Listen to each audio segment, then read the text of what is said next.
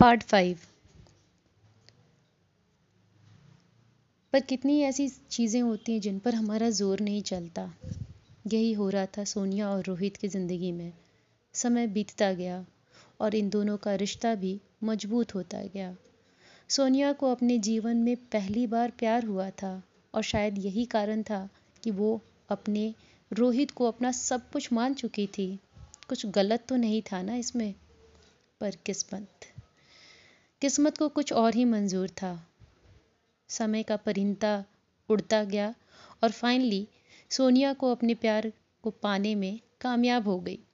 कामयाबी ही तो कहेंगे, क्योंकि घर वालों को समझाते, बुझाते और उनकी खरी खोटी सुनने के बाद घर वाले हार मानकर शादी के लिए हाँ बोल दिए थे। और कहेंगे ना इसे कामयाबी। घर में चाहकर या न चाहते हुए भी शादी की तैयारियाँ शुरू करनी पड़ी।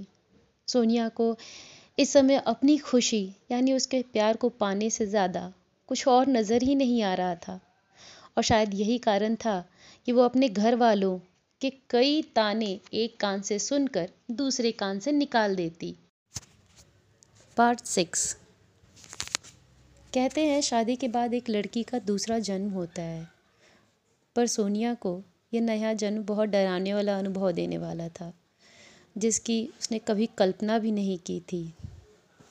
चार मार्च 2011 आज सोनिया फूले नहीं समा रही थी, क्योंकि वो जिसकी होना चाहती थी, उसको इसकी इजाज़त पूरा समाज देने वाला था। अरे हाँ आज उसकी शादी थी।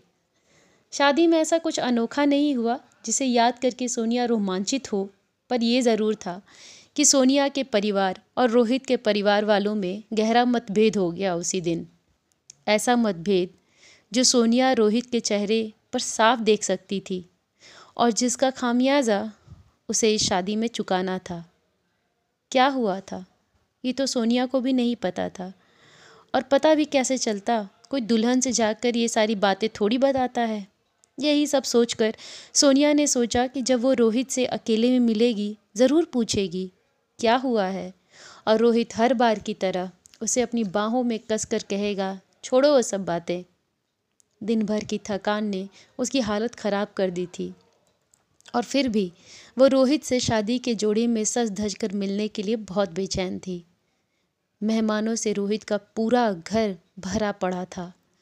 सबकी बातें, हँसी उसे अपने कमरे में साफ़ साफ़ सुनाई दे रही थी। सोच रही थी कि कब रोहित आएगा और वो उसे कॉन्ग्रेचुलेशंस और हैप्पी मैरिड लाइफ बोलेगी और गले लगा लेगी।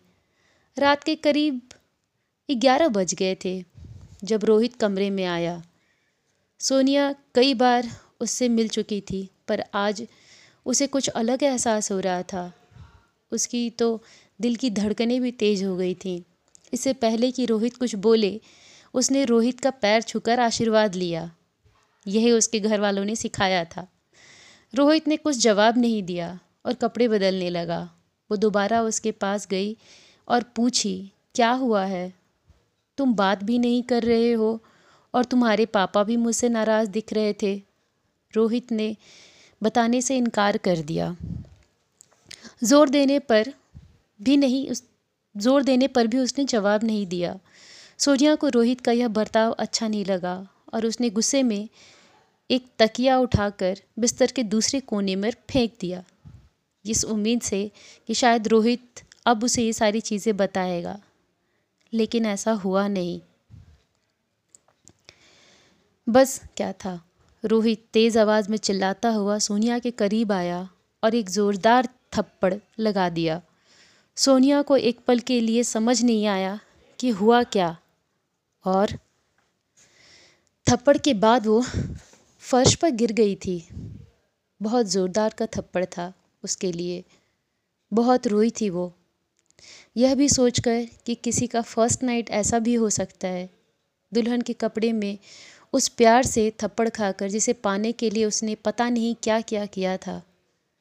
वो यकीन ही नहीं कर पा रही थी। वो रात बहुत डरावनी थी उसके लिए। वह रोती रही और जिसे वो प्यार कहती थी वो प्यार बिस्तर पर आराम से सोता रहा।